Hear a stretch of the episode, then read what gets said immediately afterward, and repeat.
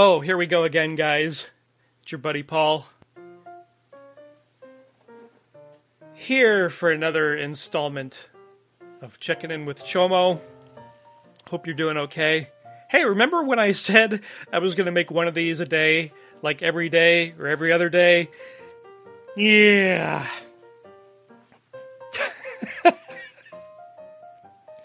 oh, I have not had the time for that.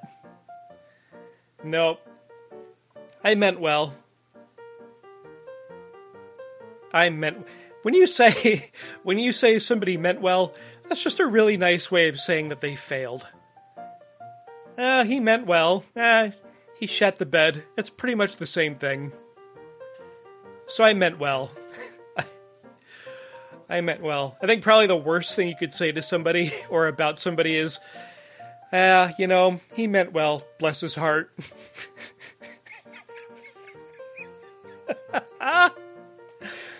he meant well, bless his heart, is he's an abject failure and he should not be alive. oh no. Hey, you know what happened? Uh, I told everybody that I was going to be recording a lot of these, uh, and they were all excited, and I gave them the voicemail number, which is, hang on, once again, not prepared. Where is it? the voicemail number. I should have had this ready to go. I say this almost every time. The voicemail 941 315 6985. So, uh, one person said, Hey, uh, should I call in and tell the story about the time when I saw Ian McKellen naked? And the answer to that question is always yes. All right. So, uh, this is Patricia and she's going to regale us with the story of the time that she saw. Is it Ian McKellen? I think it's Ian McKellen naked.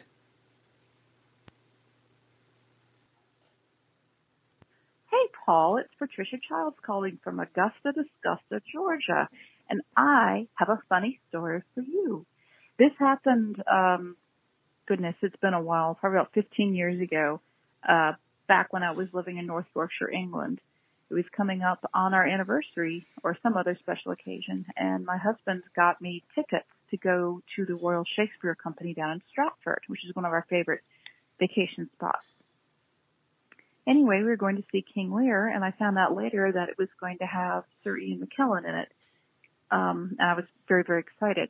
So when we got down there, um, we got all ready to go to the theater, we went to the Royal Shakespeare Company and very, very excited to go see it. We went in and um, there's a sign on the wall that says this play contains flashing lights and brief nudity. And I thought, well, you know, I, I can handle flashing lights. I can handle gunshot sounds. I can handle nudity. King Lear's got three daughters. Maybe in a moment of high spirits, a boob pops out. That's fine. I've got boobs. They don't alarm me. So we go in and and we sit down and the production starts and it's it's absolutely riveting, but it's very very bloody.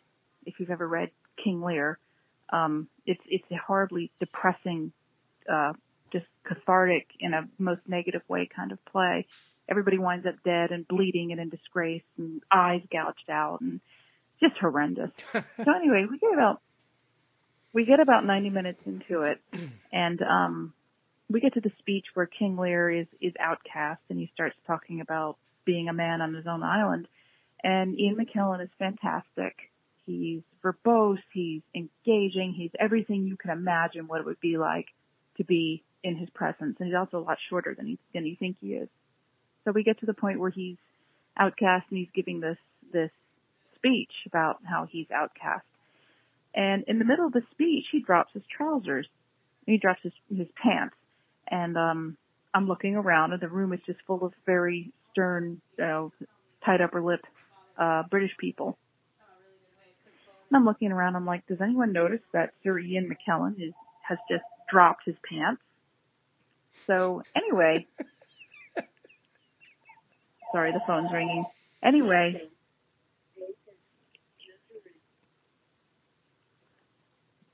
we get to the point. He he goes on and he does some more of his speech, and he's getting crazier and crazier. And the next thing I know, he has dropped his underwear right down, and he's standing there delivering ten minutes of dialogue in the NIF, absolutely naked. And you could hear a pin drop in that auditorium, except for me, because as soon as it happened, I went, Wah! exactly like that, turned heads everywhere. so I'm looking around and no one has any reaction whatsoever to this. And I'm like, Well, she ran out of time. Okay, here's the second part. okay, so here's the second part. I'm looking around, no one has any reaction. And I'm like, does anyone notice that this man who's been knighted by the Queen of England is standing there with his little Ian, Gandalf's staff hanging out? And no one seems to have any, any compunctions about this. So I'm thinking, okay, maybe they knew this was coming because I sure as hell didn't. Anyway, it let out, the play let out around 11:30. It was incredibly intense and you walk out of there feeling like you just want to, you know, stab yourself in the heart because it's just such a gut-wrenching play. So my husband and I are just in complete silence trying to digest everything we've seen. Also, I should probably point out that Sir Ian is hung like a shire horse.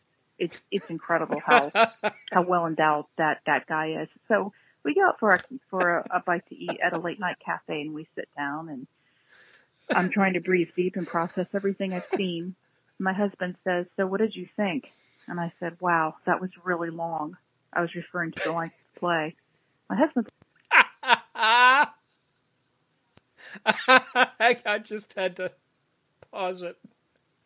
I don't want to laugh over this story too much.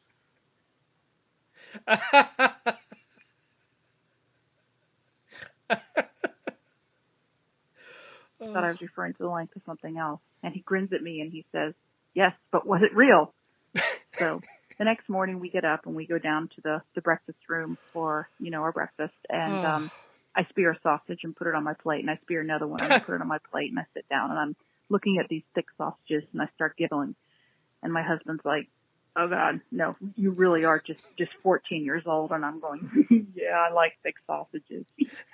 so I get home and I think, what can I do to tell Sir Ian McKellen that I really, really enjoyed his performance? So I put my mind to it and I wound up buying a Peter heater, which, if you don't know, is a What? contraption that goes over a man, uh, you know, um, with with a little a little a little knitted pouch For, Oh for my god. yeah.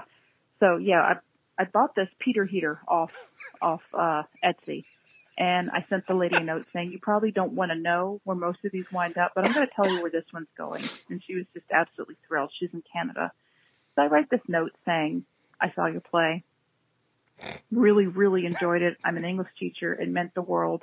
And I thought at the end of the night, little Ian could use some TLC because, with all due respect, it's a good thing to have a knitter on your side and I send this Peter Heater off, care of the Royal Shakespeare Company, um, thinking I'll probably never hear anything back from this. But lo and behold, about a month later, this very humble gray envelope appeared in my in my box. Um, and granted that he's down in London and I'm up way up in North Yorkshire, it's about three and a half hour train ride. Oh my god. So I open it up and it's a thank you note from Sir Ian McKellen Oh with his God. genuine signature in it. He says, Thank you indeed for your astonishing knitting. I am so pleased you liked King Lear. Ever Ian McKellen. So there it is. That's that's my story about seeing Sir Ian McKellen naked. Worth every every pound we Oh no. Oh no. Oh my god. Thank you, Patricia, for that story. And I never I never want to hear the words Peter Heater again ever. oh my god. Thanks for checking in. This has been a transmission of the Podfix Network. For more about this show and other great Podfix programs, go to podfixnetwork.com.